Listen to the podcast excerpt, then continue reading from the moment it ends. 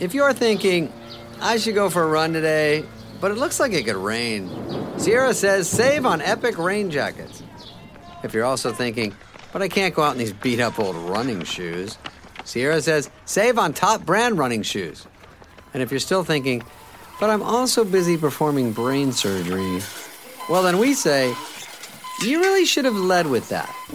Sierra, let's get moving to your local store, like now. Go! Hello and welcome to the Radio Times podcast with me, Jane Garvey, and our resident critic, Rhianna Dhillon. I haven't given you any compliments this week. I know, I noticed. No. Absolutely zero. No, well, I that's- deserve nil. Well, it's what you've got. I don't know whether it's what you deserve. No, I think you're terrific, and you know that's what I think. I don't need to keep saying it. or maybe I do. Maybe you do. I'm very Britain's insecure. Leading critic of TV and screen, Rhianna Dhillon, is with us. And what do we have this week? I think this is a real, this is a mixed bag and a half. this. Isn't it just? We've got Snowflake Mountain on Netflix, which has been out for a week or so. So hopefully some of you will have seen it already.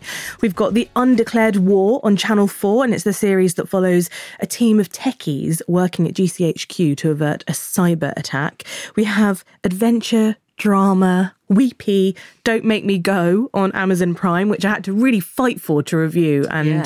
delighted that we are covering it this week. You really, really did go on and on and on about this and how it was very important that we watched it. So I did. And I was more impressed than I expected to be. So there you go. I really am a John Cho mega fan. He's very watchable, actually. yeah. Um, and something that I have been dying to talk about ever since I first saw the trailer for it a very long time ago. Actually, I don't think it was even the trailer. I think it was just a shot. You know, those promo shots they put out got me very excited. Persuasion. yes. Now, this is, was it the, no, she did finish this novel. It was the last Jane Austen. Novel. It was Lady novel. Susan she didn't Right. finish, Okay. Yep. um, which then became Sanditon. That's right. Oh, yeah. Unfortunately. Anyway, Persuasion with Dakota Johnson as Anne Elliot, and it's on Netflix. So you'll all be able to watch it. Yes. Uh, and that is going to be something that I think excites quite a lot of comment. I don't know what Jane Austen experts or mad, mad mega fans are going to make of it because, well, for a start, young Dakota is not British. So all those people that watched um, Becoming Jane, Yeah. which was the story of Jane Austen's life herself, starring um, Anne Hathaway. Famously not British. Yeah. Um, I think you might have some similar issues with Dakota Johnson's accent, but we'll get into all that in the review. Okay, that's all coming later. Now, um, every single week you bring us just a burst of your star studded life. So, what have you got this week? Oh, I spoke to Baz Luhrmann quite recently about, um, I was going to say about Moulin Rouge. All I wanted to do was talk to him about Moulin Rouge. Is that in your top three favourite films? It's so weird. I just I love it so much, but I would never necessarily think of it if people ask me what my favorite film is. And it's not a snobbery thing. It's just as soon as it's on, I think I've got to watch this. Right. It's brilliant. There's not a scene that I don't like, but I just it never comes to mind. I sort of go a bit I don't know, maybe it is a snobbery thing. I think it might be. It might be. Anyway, so this was talking about the new Elvis film. Elvis fan?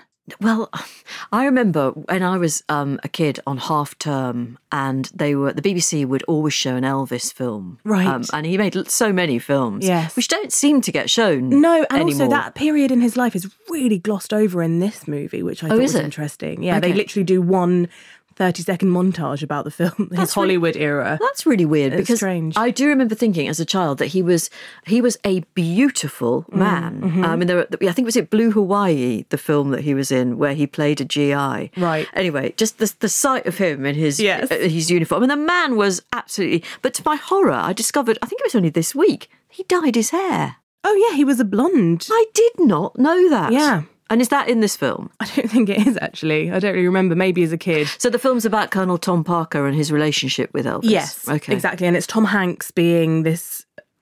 I, I mean, his nationality is sort of left up to the imagination. I don't think he ever really admits to where he came from. I thought so. He's not American. No, Oh, I didn't know that. Tom either. Parker, not Elvis. I'm Yeah, talking about. or Tom Hanks. Yeah. Yeah, so it's a bit of an odd. Uh, it's weird. It's it's a weird angle. However, it does look beautiful, and also it just made me remember how many Elvis songs I know and actually really like. And again, another snobbery thing. Maybe I would never ever just sit and listen to Elvis ever in a million years. No. And yet I was, you know, watching this film thinking.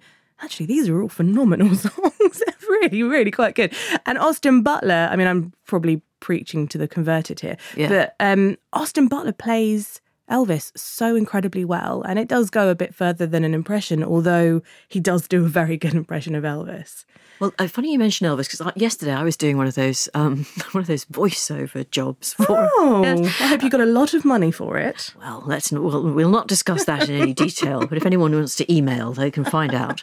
Um, no, it was for a Channel Five documentary about Dolly Parton. Oh my goodness, that's amazing. That's the best news ever. Well, it's, I have to say it's a very watchable little show. This Oh, that's so uh, cool. with some Are you- am- do you- amazing clips do you do like your Sean Dooley impression? with these enormous gaps. No. I'm actually, if I say so myself, relatively pacey, I, and I give it the big sell. And it was it was quite a long three hours in that recording booth, Gosh. but isn't it always? But anyway, um, I, I I really enjoyed it actually, and of course Elvis cropped up in this documentary because Colonel Tom Parker contacted the great Dolly and said um, Elvis would like to record "I Will Always Love You," and he would like half the publishing rights at least. And wow. Dolly, who had her head screwed on then as now, said, Not on your Nelly, Colonel, uh, and didn't give them away. And of course, what a good decision that was. Oh, wow. Because La Dolly has made a bloomin' fortune out of I Will Always Love You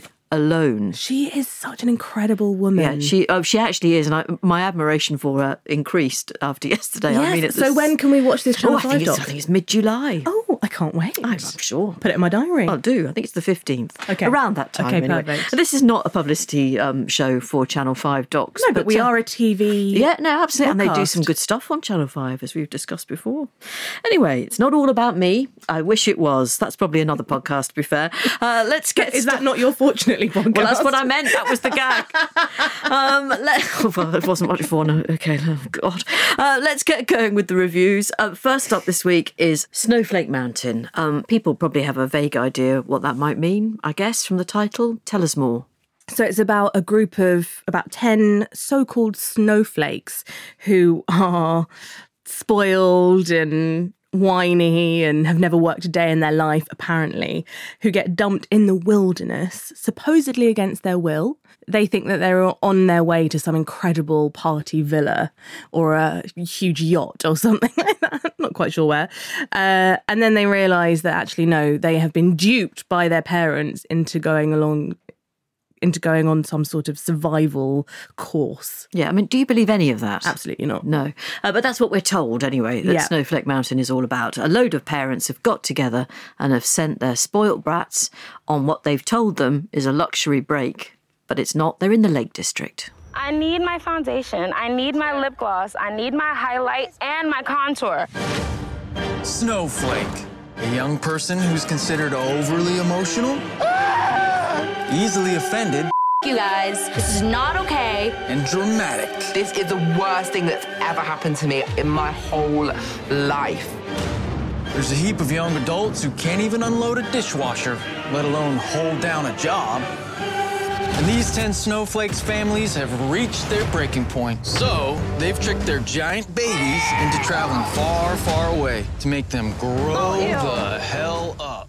Yes, that gives you just a flavour Yeah. of Snowflake Mountain, which is filmed in the Lake District, isn't it? Oh, is it? Yes. I was trying to work it out. Yeah, no, I looked it up because I was interested. They don't actually say where it's filmed, as far as I could make out. We're meant to believe it's some kind of wild mountainous wilderness, and indeed it's beautiful.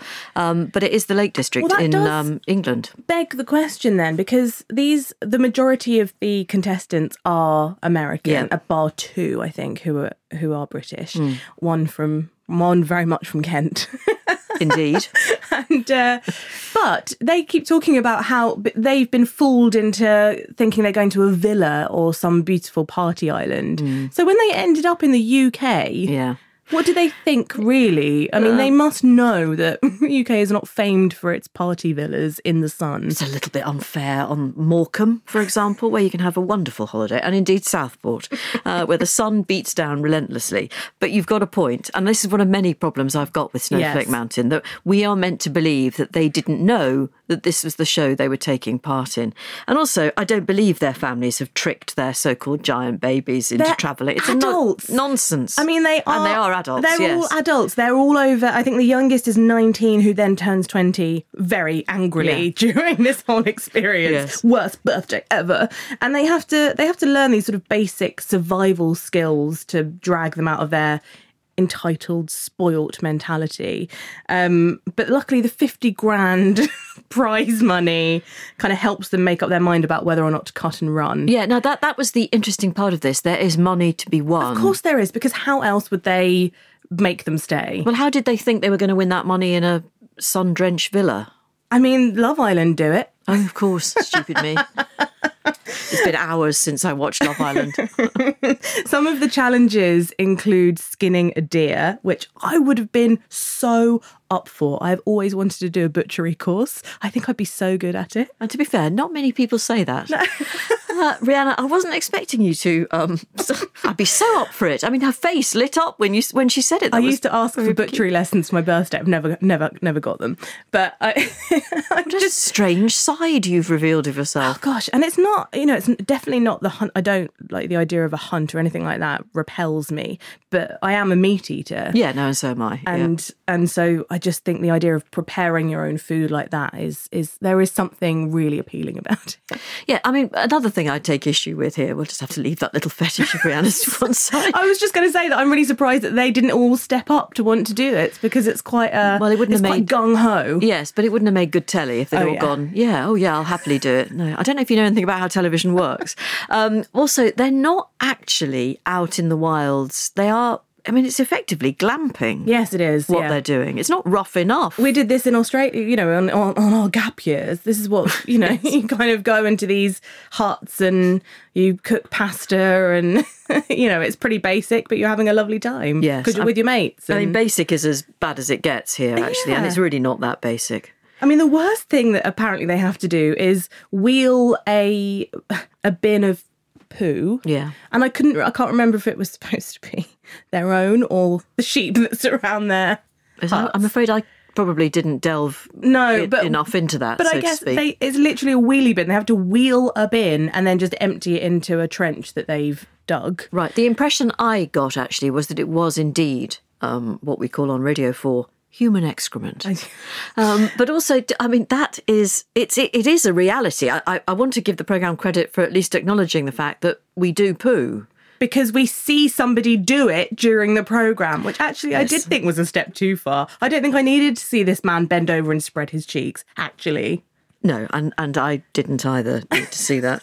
Uh, but if you do need to see that, that's just something that Snowflake Mountain can offer you. Did you actually buy the idea that the people taking part were growing during the course oh, of it? God, give me a break. As if this is actually going to change their personality in any way. It really isn't, you know. I- And I think that's the problem with this. It it takes something which has become what memeable or you know the idea of a snowflake Yes. and i just think it's really quite pathetic really and also you have these survival experts who are just two of the least charismatic men to be leading this there is nothing about them that makes me want to follow them into the woods I agree. They are a pair of dullards, these Aren't two. they just? Yeah. I mean, luckily there is a woman called Kat who is on hand, who is a wilderness motivational speaker Yes. expert. I mean, she's got herself a bit of a niche there. it Yes. is niche, but I did quite enjoy her input. No, she brought along a little bit of much needed charisma, I would say. I think so. And you know, there are a special few out of this this group who make it entertaining. Deandra, who sort of cheerleads,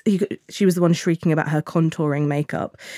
She's she kind of cheerleads from the side. She doesn't like to take part. No, she obliges though with with enough histrionics to make up for the rest of them being Oh, just- quite lackluster. Yeah, and Ray from Kent, who is who is pretty. I really liked her. Um, it's just it's it's boot camp. Did you ever watch boot camp? No. Oh, you. Yeah, I think you would have probably threatened your kids with it. I think most Oh, parents have threatened their did, kids yes. with something like boot camp, which I used to love, where it, re- it really was wayward teenagers who were taken into a actually I think really really challenging scenarios, Yeah. much worse than this. This was sort of before I think new ideas of safeguarding came into being. Um, so it's that meets I'm a celebrity essentially, where they are put through challenges and have to win points for food. Yeah, I mean, the difference between this and I'm a Celebrity is that in I'm a Celebrity, you've heard of usually two contestants and the others you, you come to know. Yeah. Uh, and in this, you don't know any of them from Adam. And I found myself not caring either. Yeah, I think that's fair enough. Snowflake Mountain, then, it's available on Netflix. It's actually doing quite well, isn't it? It's popular. Um, It's just easy to watch, isn't it? It's just very easy to have on in the background. Certainly for some of the team here at uh, Somethin' Else, anyway. But intellectuals, like those of you who listen to this podcast, probably won't be all that drawn to Snowflake Mountain. Available now on Netflix. Yeah, get me if you've got a spare half hour, give it a whirl. Now, for intellectuals, such as the vast majority of you currently listening to the Radio Times podcast, let's move on to something that's very much more up our cul de sac. It's The Undeclared War, which is on Channel 4 at 9 o'clock on Thursdays. The first two episodes are out, they're available on all four. Episode 3 goes out on Thursday, July the 14th. Now, this is um, a very, very serious drama, isn't it? Written and directed by a man called Peter Kosminsky, who's got real form. Yes, he's he's written um, things like Wolf Hall with Mark Rylance, who also makes an appearance Yes, in does, this, yeah. um, and Brit with Riz Ahmed, and various TV shows actually across the years. I have to admit, I'm, I had a look through the IMDb list. I don't think I've seen any of them. That's a shocking confession. I know, isn't it? And I was thinking, okay, brilliant, Peter Kosminsky. I know he's a fantastic writer. Show me what you got, Peter. And actually, Hold fire. I sense a bit of controversy coming. Look out, Peter Kosminsky. It may be that Rhianna Dhillon doesn't rate you in the way you might expect. Um, we should say this is a, a very, very serious drama with a, a deadly serious and only too realistic uh, plot line, which is about a Russian cyber attack on the UK. And in this clip, um, a man called Danny Patrick, who is briefing his team on a cyber attack, he is the head of GCHQ, and he's played by Simon Pegg. Here we go. Um, BT OpenReach provides the infrastructure for most of the UK's internet. At 9.07 this morning, whilst we were stress testing their systems, they experienced a partial shutdown impacting, as far as we can tell, about 55% of internet provision. Oh, Chrissy, have you met Max? He's our head of malware. Hi, how you doing? Now, um, we're still checking, obviously, but so far it looks like National Grid's ICS is okay, same with gas and water. Rail signalling is down. Are you so sure it's okay for me to be trains here? Uh, but motorway signals and traffic You're DV lights cleared, aren't you? are okay. Air traffic control is still up, but it seems most of the flights have stopped because they use the internet to control aircraft on the ground. so it's all told from the perspective almost of this girl who you hear then Yeah, saying, am I supposed to be here? Because she's there on work experience. I experience. mean, I, that's. I've got. You are right. There are some holes in this plot. Um, and Hannah Khalique-Brown, who's a great actress, she plays that character, Saara Parvin. I've not seen her before, and actually, she looks so much like my cousin. I had a real soft spot for her the whole way through. I was like, oh, So Aliana. if you want to get in Rhianna's good books, look like one of her cousins. um, which you know, it's, it's all right for the likes of Hannah, but might be a challenge for other people. Anyway, Simon Pegg, for example. it's like Simon Pegg. Um, I yes, okay. I mean, that was the bit that I was thinking. Oh no, this because I d- first of all, uh, first of all, I went. Or, yeah, you did. Did you? Was that, that moved- Irish or I've American? to the West Country, I think, um, because I'm so excited. I'm not sure you can do work experience at GCHQ. I mean, I went to. I worked at a vegan cafe for my work experience. Did you have? Did you have work experience when you were at hadn't even been invented. In fact, I think I'm doing it now. Um, some would say I've been doing it for 30 years, and I'd have some sympathy with that.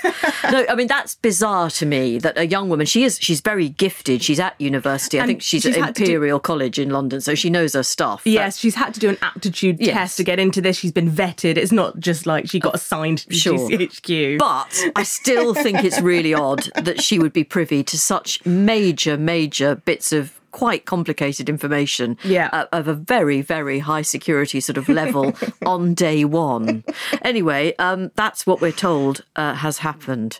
And what is it you didn't like about this? Because I've watched, I think, three or four episodes now, Yeah. and I have been utterly drawn in. No, do you know what? I I did enjoy this a lot. I just really wish they'd leaned into this being much more of a teenage sort of mystery. Why? Why'd you say that? Because this this is a young woman of sort of indeterminate age. Well, I she's at uni, so she's 20, 21. Well, I was trying she? to figure it out because we kind of see her at college, and then we then she, they talk about her then going to university, and so I, am not quite sure where in that spectrum she lands. But anyway, she's still not a fully fledged adult out into the world. So Yeah. I think you know I can take that as a young person. It's it's quite YA in that she is a bit like Nancy Drew going to solve this mystery that actually everyone above her should have been able to solve quicker.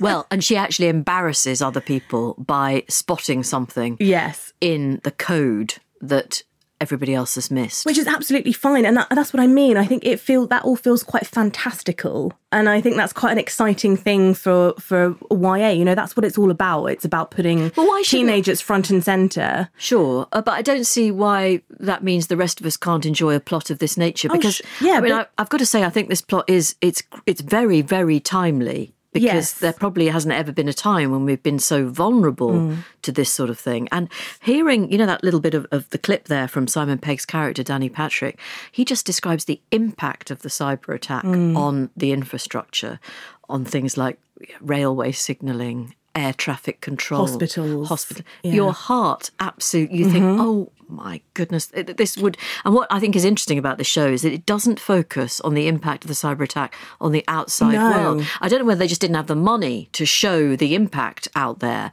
because the scenes certainly in the first episode are all set at gchq and cobra meetings and everyone's relatively calm aren't they but, i mean there must be mayhem on the streets Mm. I suppose we don't even need to see that because our imagination does the work. Because we have seen what happens at airports when things shut down. We've seen that in recent weeks. We've seen the queues, we've seen the baggage. You know, we understand the impact of that. We've seen what happens when hospitals are overwhelmed for whatever reason. So it's almost like they don't need to go into all of that because we know we've seen it it is a reality for us whether or not it's from a cyber attack or not so i think that was that's very clever actually because it is giving us a new perspective but to be honest it just felt what i was saying about peter kosminsky's writing is that it just feels quite childlike in its storytelling it's it's quite fa- i mean i said to mike oh it's quite famous fivey in a way which was not an insult i love the famous Yeah, five yeah. and then i opened um i read lucy mangan's review of it this morning in the guardian and she literally said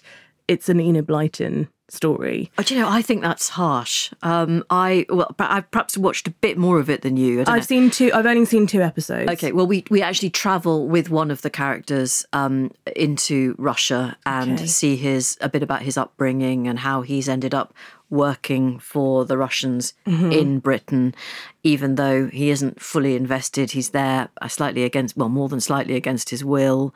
It's it's complicated, and I think it's going to get more complicated. Mm-hmm. And I am one hundred percent in. great I really am. that's amazing that i there's some it's really difficult to make a show about computing Oh, God, it totally is. I think Yeah. that's that's something that they do something really fun. And again, this is what I mean about it's. It Oh, yeah, just explain young. that, 'cause this is so, clever. Yeah, so they've tried to make coding cool by having Saara in a mind palace of sorts, a bit like. Benedict Cumberbatch in Sherlock. She's almost like a computer game character Well, with we, her we go inside her thinking. Yes, with her Yeah. utility belt, which can open any door or deal with any obstacle, which I, I did really like that. And I'd rather watch that than a string of letters and numbers going across the screen while she tap, tap, taps away at her computer, which we do see glimpses of. But it's a quite a clever way of drawing us into it's a bit like Inception. You suddenly Yeah. have her walking along and then a door appears and she has to figure out a way of getting through this. And so she uses something, she uses a hammer or a spanner. And actually, of course, that's just her figuring out the Yeah, coding. she is actually just sitting at a laptop. and Yeah. that's that's all really cool. And uh, but I do think it's quite young. If But yet the cool stuff can go to the old people That's too. No, I I think what I mean is it then tries to have its cake and eat it because then it goes really serious and tr- you know we go into the Cobra boardroom with Adrian Lester, the Prime Minister, who apparently ousted Boris Johnson in a bloody coup. I thought, well, you know, hilarious because this is set two years in the future. Yes, yeah. And all of that is just incredibly po-faced. And then on the flip side, you have Simon Pegg being like, "Oh yeah, but look at our work experience woman. She was the one who found this break. You know, she's the one who's figured this whole thing out." And they're going. Why have you let her work it? Yes. What? I, I, I thought that was another of the politicians round the Cobra table just Yeah. saying, yeah, because that's great, but hang on, the rest of you are quite highly paid, supposedly Yes. the best in the business. Why didn't you spot Yes, it? Yes, which is a fair enough question. You Yeah, sort of is. think Simon Pegg's character as head of GCHQ would have seen that coming a mile off and wouldn't have done. I mean, he makes some quite stupid suggestions and is also a very nice boss, which I'm sorry, I just don't really believe. Well, can I, it's at this point that I've got to shoehorn in the pulsating fact I've been waiting for this. that I've been to GCHQ, which is where you, Jane? Yes, which is where the first episode is set. And I should say I don't I haven't seen the whole thing, so I don't know whether it goes back to GCHQ, but certainly the first episode I'm sure it will. is set there, yeah. And I actually think they've got it um they've got it spot on from what I Hmm. remember of Mm-hmm. the four or five hours I spent there. It does look like the place I visited. And in fairness to the people at GCHQ, and I obviously didn't meet everyone, they were an astonishing. I mean, we should say, in case anybody doesn't know, GCHQ is this huge building in Cheltenham, and it's the government communications headquarters. It is bristling with tech and with exactly the sort of people who they show in the undeclared hmm. war. People in check shirts with lanyards. I mean, I remember a time when you could go to work and you didn't have to wear a lanyard. It's quite. I mean, it's a long time ago, but I do remember it. Yeah. Uh, and you're right. There are, but but the, to be fair, they are much more diverse as a group of people than this program shows. They call them stale, pale, and male. Yeah, and they? I don't think that's based on the people I saw that day. I, interesting. I, there were a lot of women, and they were certainly not all white. Um, and because um, Britain's diversity is one of the great things about it, and also means we have this extraordinary cross section of abilities in Britain. You know, from the very, very young people, and there were some really young people working there. Really? uh, to very old, venerable types like the character. The mathematician played in the Undeclared War by Mark Rylance. Mm. So I've got to say it was it was an, a, an interesting visit, mine, and I should say this is not that unusual. They do do media visits for people. Yeah, you're not special, Jane. No, no, I know. I'm very well aware. I mean, I've never had a letter in my pigeonhole, but Well, because I don't have a pigeonhole. you don't possibly you need to get a pigeonhole and put it somewhere prominent and await developments. And I should say as well, GCHQ is not a secret. Its existence Yes, is not a secret. no, it's course. signposted off one of one of the many roundabouts in Cheltenham. so you know, people know it's there. Um, so I kind of I'd love to know how they got so much detail about the place because they do. I think. well, maybe whole- Peter Kosminsky's been there. Perhaps he has. Maybe he was there the day you were. You just didn't know about it. My God, I don't like to think of anybody else going. Secretly, I've always thought it was just me. Um, well, I do. I that does kind of give me give me hope. Everything you're saying about it because I am genuinely enjoying it. I, but I do think it's a bit silly, and that's okay.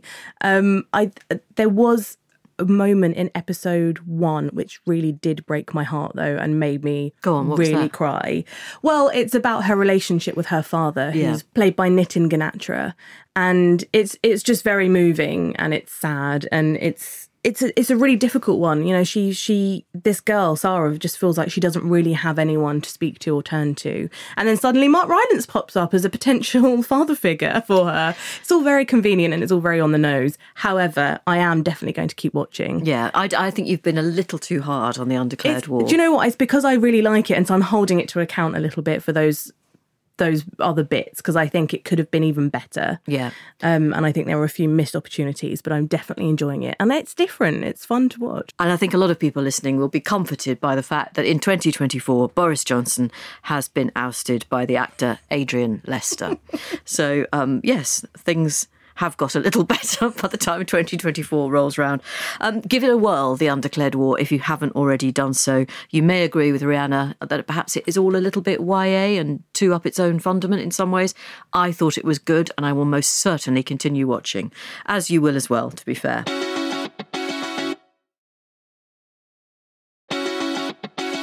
Coming up, you'll hear our thoughts on the new Netflix version of the Jane Austen novel Persuasion. But first, our review of Don't Make Me Go. It comes your way on Amazon Prime on the 15th of July. Bit of time to wait, but before we hear a clip from the trailer, what's this about, Rhianna? So John Cho plays the single father of a teenage daughter, and he gets diagnosed with a brain tumor, which, if left unoperated on, gives him a year to live. So he takes his daughter on a road trip across America, ostensibly to go to a school reunion, but really with the hope of reuniting her with her estranged mum. Okay. So you already know it's going to be a bit of a tearjerker. And, it's, and it certainly is. Let's hear a bit of that uh, clip from the trailer then. There's one option, but the operation is risky. So when are you having the surgery? I don't know. How do I tell my daughter? I'm kind of it for her. So, how are you? Let's go somewhere. We've never taken a real road trip together. No way. It's the rest of summer. We're going. I will be miserable the entire time. I will teach you to drive on the way. If you have a good attitude for real, I'll let you get behind the wheel. If you promise to never do that again, ever. I will never ever do it again. Get out! All right, good. We're gonna see so much good stuff driving. When you look back on this trip, I want you to remember you and me spending time together, not you waiting for your boyfriend to call. That sets it up rather nicely, actually. Um, there they are then, father and daughter. She's at that difficult age. um, from my own experience, it goes from about 13 and a half to, I'm guessing, 27, 28. I don't know.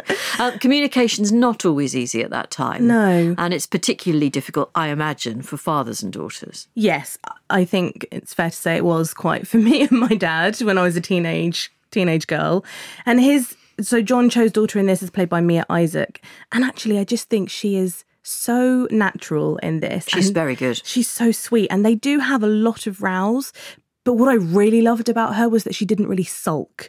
They weren't really extended moments of them just being angry or silent or sulking with each other. And actually, that's so incredibly rare to see a film about a teenage girl where they don't just go off and have mood swings all Yeah. of the time. Because when they do get angry with each other, which is quite often, it genuinely feels quite reasonable from both sides. Yes, you can always see both sides. Yeah, agree. and I, Yeah. I think their their way of communicating is actually really quite healthy. And sh he always tries to make her laugh, and to her credit, she always laughs at her dad's stupid jokes. She likes him, really, doesn't she? She loves him, and I think that doesn't come through enough in shows about these sorts of relationships because we've all seen programs or films where it looks like they hate each other and they scream and they're so resentful of each other. And of course, there is an ele- there are elements of that that bubble under. I think in any relationship, but this just this actually felt like a really refreshing beautiful portrayal of a father and daughter relationship considering that they have been uh, pretty much alone just Yeah. those two for their entire lives you don't really get a sense of there being any other mother figure in the no in the family or any extended family they don't seem to have their aunt aunties or anything like Well, we certainly aren't shown those people. You're quite right. So he that- does have female friends, doesn't he? He does. So he in the show he is in a sort of relationship with Kaya Scodelario, who was Effie in Skins. So that in itself is quite huh? Yes. to see her in that. I think she so she's 30, he's 50. They they do mention that there's an age gap between them in this. Um, but also John Cho is so incredibly youthful looking. it's He is. He's. I've, I didn't really know much about him, and I, I enjoyed watching him, which is a strange thing to say, but Oh, I enjoy watching him as well, I've- Jane. I know. I just found him very um, effortless, and um, there are interesting bits in this film where you think that terrible things are going to happen. Yeah. And they don't. You know, Mia Isaac's character is called Wally, which Yeah. is strange. I think her full name is Wallace. But Yeah, very dad- American. Yeah, it is. Her dad calls her Wally. I'm not sure a British film would have would have called a female character No. Wally actually, but anyway, they, they do, and um, she's very good. And there are scenes where she gets involved with with young boys, and um, happily, nothing terrible ever does I was- happen. I know, I was just really holding my breath. So was I on a couple of occasions, but of course, the major- vast majority of um, teenage adventuring does pass off without incident. Yeah, um, you know. hope. You, well, and, and it's true statistically. It's true, thank goodness. I know that you know. God, we know about rape and all the rest of it, and it's hideous, but it doesn't always No. happen.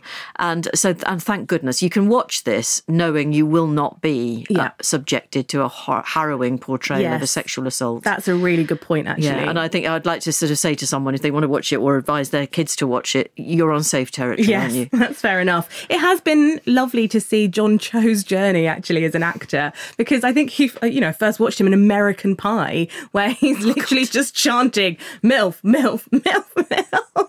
And Stifler's He's mom. so much more sophisticated now. it's so funny to think about. That's where he kind of started, and then he's done films like um, Searching. Since then, he's been in Star Trek, and you know he's now p- playing this very caring, suave dad. I really fancy John Cho. In case that's not coming through. Yes, I think it slightly has. I have to Um, say. I I think this is a really gorgeous film, and I'm really glad that we. I'm really glad that even though it's we're kind of anticipating it being a very sad film, that doesn't take away from the journey of actually what a beautiful kind of experience it was to spend time Yeah, with these characters. we're in danger of spoiling something here. Yeah. It- I should say it is a sad film, um, and you will cry. I also I felt like it had a quality about it that just felt so considered. It didn't feel cheap at any point. It didn't feel really manipulative. Actually, Um, yeah, I just think this is. I'm really glad we're talking about it. Okay, it has real charm. If I was going to be critical, I'd say probably 10 minutes too long. Yeah, fair. Possibly 15 minutes too long. I mean, Mike did come in going, "Oh my god, are you still watching this film?" Mike is the world's worst critic. I know he's big into horror, but the man's so insensitive at times. You're still watching this. And Rhianna's got tears coursing down her cheek. so upsetting, to be fair, I had paused it um, a few times. So Okay. I watched the whole thing in one big digestible chunk and I did wonder a bit. Like I say, I did feel it was perhaps a bit flabby at times, but honestly, it did make me cry. Yeah. And it takes a lot to do that, really. Yeah. So I would, yeah, I would pretty unhesitatingly recommend this. Good old John Cho. It's Don't Make Me Go. It's on Amazon Prime from the 15th of July. Finally, then, to Persuasion, another film, this one starring Dakota Johnson, and it's another Netflix film uh, dropping on the 8th of July. Now, um, Persuasion, what is this? I really like the idea that neither of us really know about Persuasion. It's our favourite Jane Well, Austen. of course it is. So it's the story of Anne Elliot who has lost her bloom after she was persuaded to reject her love interest, the penniless sailor Frederick Wentworth.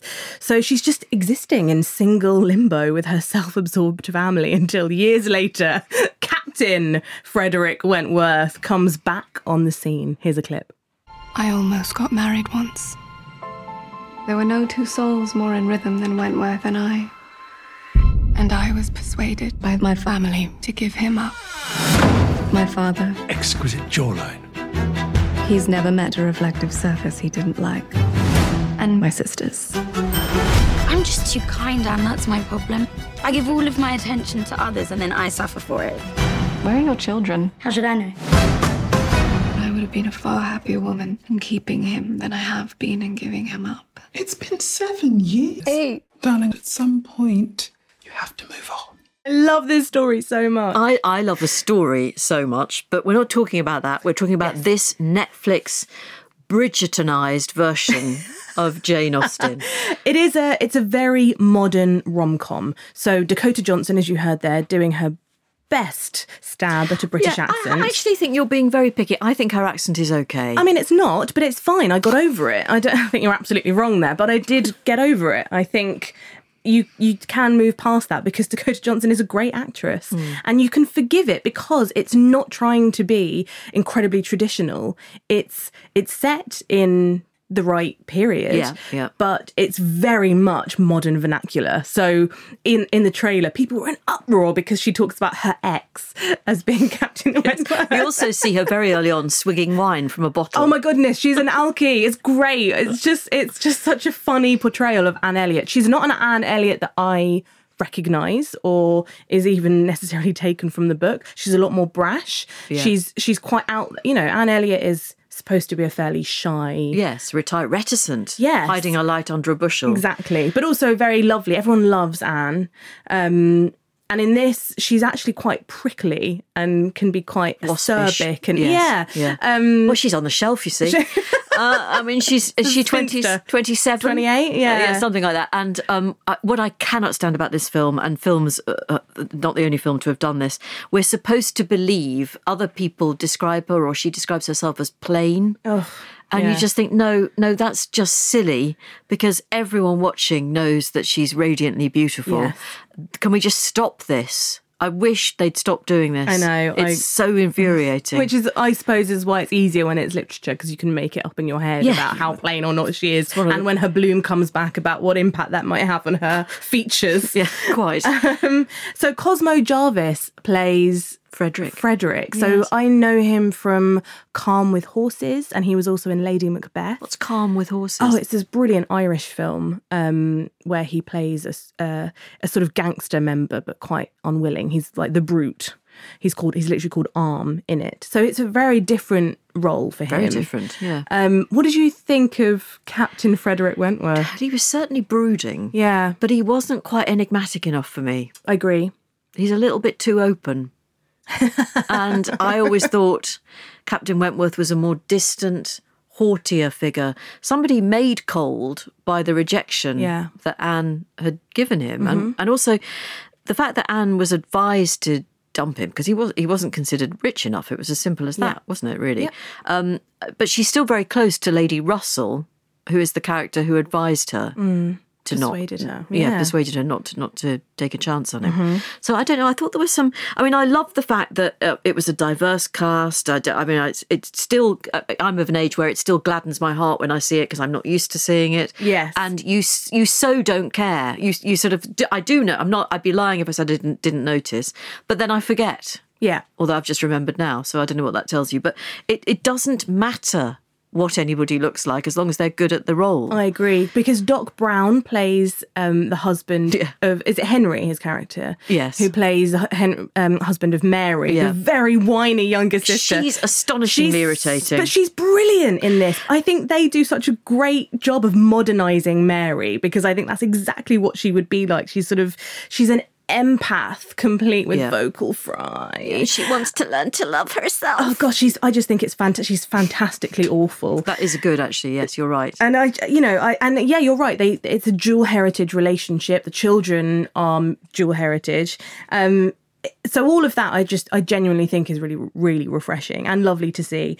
It's also much more comedy heavy persuasion than I was expecting it to be. There's a lot of genuine slapstick in this. A lot of like falling over and I don't know, having silly hair or jam on her face and all of this kind of stuff. Yeah, But- there, there's a gentle humour about it. And Yeah. we, we should also say that uh, Sir Walter Elliot, who is a very vain father of Anne, is played by Richard E. Grant, who was a man uh, born, I would say, to play Sir Walter Elliot. And I liked him in this. Yes, it was Anthony Head who played him in the TV version with um, Rupert Penry he was good too, to be and, uh, fair. yeah, Yeah. he was very. I thought he was maybe marginally better, but Oh, did you? just in a Okay. di- but just in a different film. It's Yeah. Mm. you know they had different sensibilities, I suppose. but I did really enjoy it. I think uh, you just have to remove yourself from all of the traditions that we think of when we think of Austen. Well, we do. The truth is, we now think about a BBC adaptation, Yes. and you, you let that go. I would say. I agree. But my top tip, if I'm honest, would be to save this for one of those days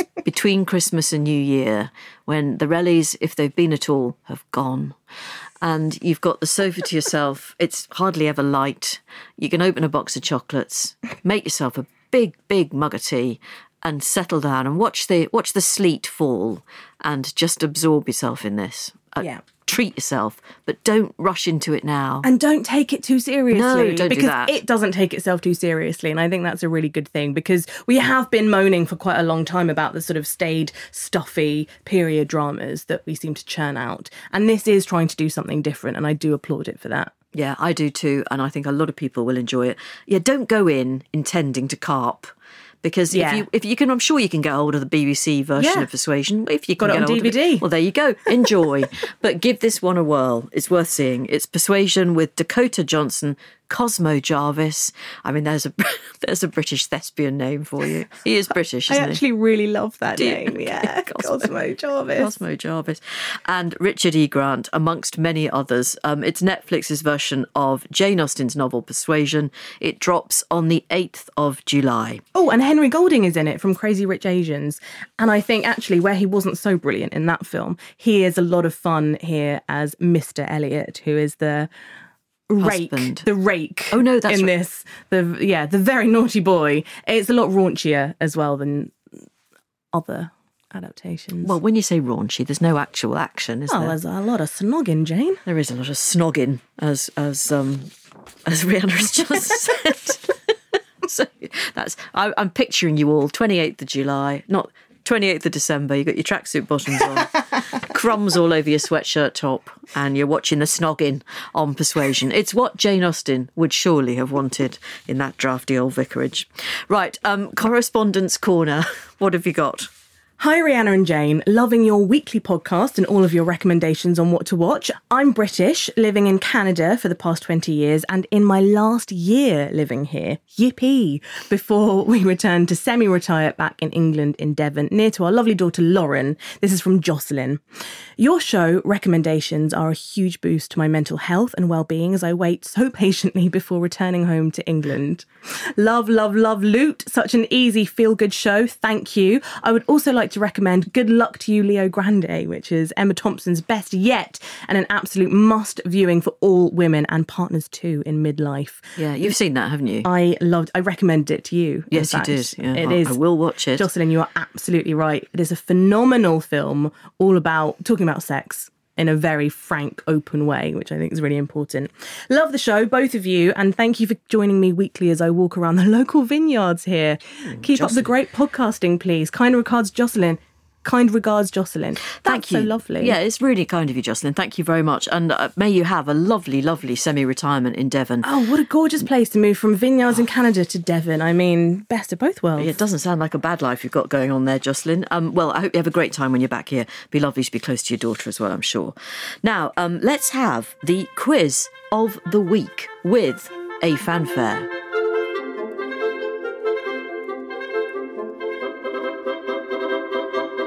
Okay, it's from me to you this week. Are you braced? Me to you. Sorry, we are the podcasting Chuckle Brothers. Yeah. Oh, I missed the Chuckle Brothers. Yeah, never mind. Um, well, I say never, mind. I mean, obviously, it's a huge blow to many. R.I.P., in Yeah, fact. That's what I really meant. Gosh, I'm so callous. Right, guess the year from these TV and popular culture clues, Rhianna. Here's Mm. your first clue. Girls Aloud singer Cheryl Cole is revealed as Sharon Osbourne's replacement as a judge on The X Factor. Here is a clip of her being very honest to a hopeful contestant. You need one more.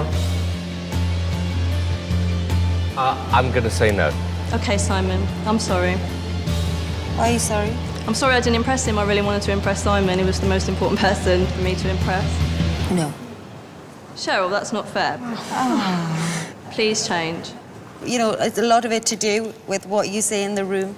No, that's not fair. Come on. No, no, really, honestly. I think that's fair enough, to be honest. If someone comes in and says everyone else is not as important as this one person, those other people are going, all right, bugger off then. Well, perhaps it was insensitive of her. On the other hand, wasn't she right? I don't know. Well, Simon Simon was the person they needed to impress. Whether you like Simon or not, he was the person that they needed to impress. Well, I didn't necessarily need to impress him. Well, look, we can argue about this all day. I actually, I think Cheryl's got a flipping cheek describing somebody else as not very likable based on what she's got in her locker. But anyway, um, I agree with that. Carol Vorderman announces in this year that she'll quit as the host of Countdown. Oh, no. Two days after Des O'Connor announced his intention to leave the show. Oh, no. Vorderman's manager said that she didn't think she could go through the process of bonding with another co presenter. Can I say, I know myself that bonding with a co presenter is exhausting. We found it very difficult, it didn't we? take- I can't, the strain has been unimaginable. anyway, all this, so I'm with you, Carol. Uh, all this drama on Countdown made the ITN news. After 26 years, more than 4,500 shows, and a huge many more vowels and consonants, Carol Vorderman is to appear for the final time on Countdown. The woman, famed for her mathematical wizardry, has been the show's numbers queen since the programme first aired on Channel 4 in 19. Countdown, in fact, is about numbers as well as letters, and we figure we've got a pretty good figure ruling that part of the game. Meet our vital statistician, Carol Vorderman. She's a Cambridge graduate. And since then, we've seen Carol's various on screen transformations throughout her time on the show those hairstyles, and of course, those fashions. Carol Vorderman, everybody. You've got a story about Carol? Yeah, you have, but we won't be hearing it. No, it's not my story to tell. Okay, and final clue with a clip. Barack Obama took office following a decisive victory over the Republican nominee John McCain in the presidential election. 11 p.m. on the East Coast. We're back on the air, and we have news. There will be young children in the White House for the first time since the Kennedy generation. Barack Obama, in our view, President elect of the United States of America. Barack Obama is projected to be the next president of the United States of America. Barack Obama, 47 years old, will become the president elect of the United States.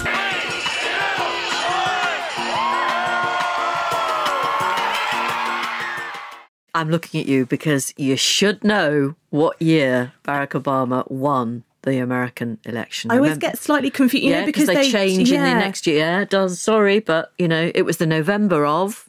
Anyway, no final clues. Films of that year. I will not be interrupted. sorry, it's very important. Sorry, Jane. Sorry. Films of the year. This is what I mean about bonding. It's so hard. This is why I have to go for a lie down. Uh, films of the year include The Dark Knight with Christian Bale and Heath Ledger, Disney Pixar's WALL-E, and The Curious Case of Benjamin Button with Brad Pitt and Cate Blanchett. Oh God, I was talking to Mike about this film the other day about how dreadful it was. Um, yeah, it's one of those overrated. It really was. Makeup was really challenging Oh, kind of God. films. And that's such a weird story. Yeah, anyway, there you go. The Dark Knight was fantastic. Now, Okay, look. I think was it. We're wait, was it 2006? Is that your final answer? Yes. Well, it wasn't. It was 2008. Oh my God! Look, I wrote 2008. yeah, I can see that you've written it down, but you didn't say it. No, because I doubted myself. Okay, I thought the Dark Knight came out a bit. Okay, No. well, I did write it down. Everybody who's screaming at me about not knowing my politics. Rhianna is a trier. That's something I, if I was writing your school report, that's what I'd say. she tries hard every week. Well done ish, Rhianna, for being only two years out on the year Barack Obama won the American. I wrote it. I mean, I literally wrote Yeah, down. yeah, I've seen it. She did. She did write it down. The American presidential election. The answer, the correct answer, was 2008. If you want a list of the programs we've talked about today and where to find them, go to the episode notes wherever you get your podcast. Do follow to get episodes as soon as they come out. And if you want to subscribe to the wildly best-selling Radio Times magazine, you need to go to buysubscriptions.com slash Radio Times. Don't forget Smart TV is a bite-sized weekly podcast which brings you the best of what to watch and anything we might have missed. Um, for the next month, it's going to be hosted by the Radio Times writer Kellyanne Taylor. Now, we're taking a break from the podcast from today, but we really hope to be back with you very soon. The Radio Times podcast is produced by Somethin' Else. And who's it for? It's for Immediate Media. Oh, thanks to everybody for listening. Take care. Thank you so much.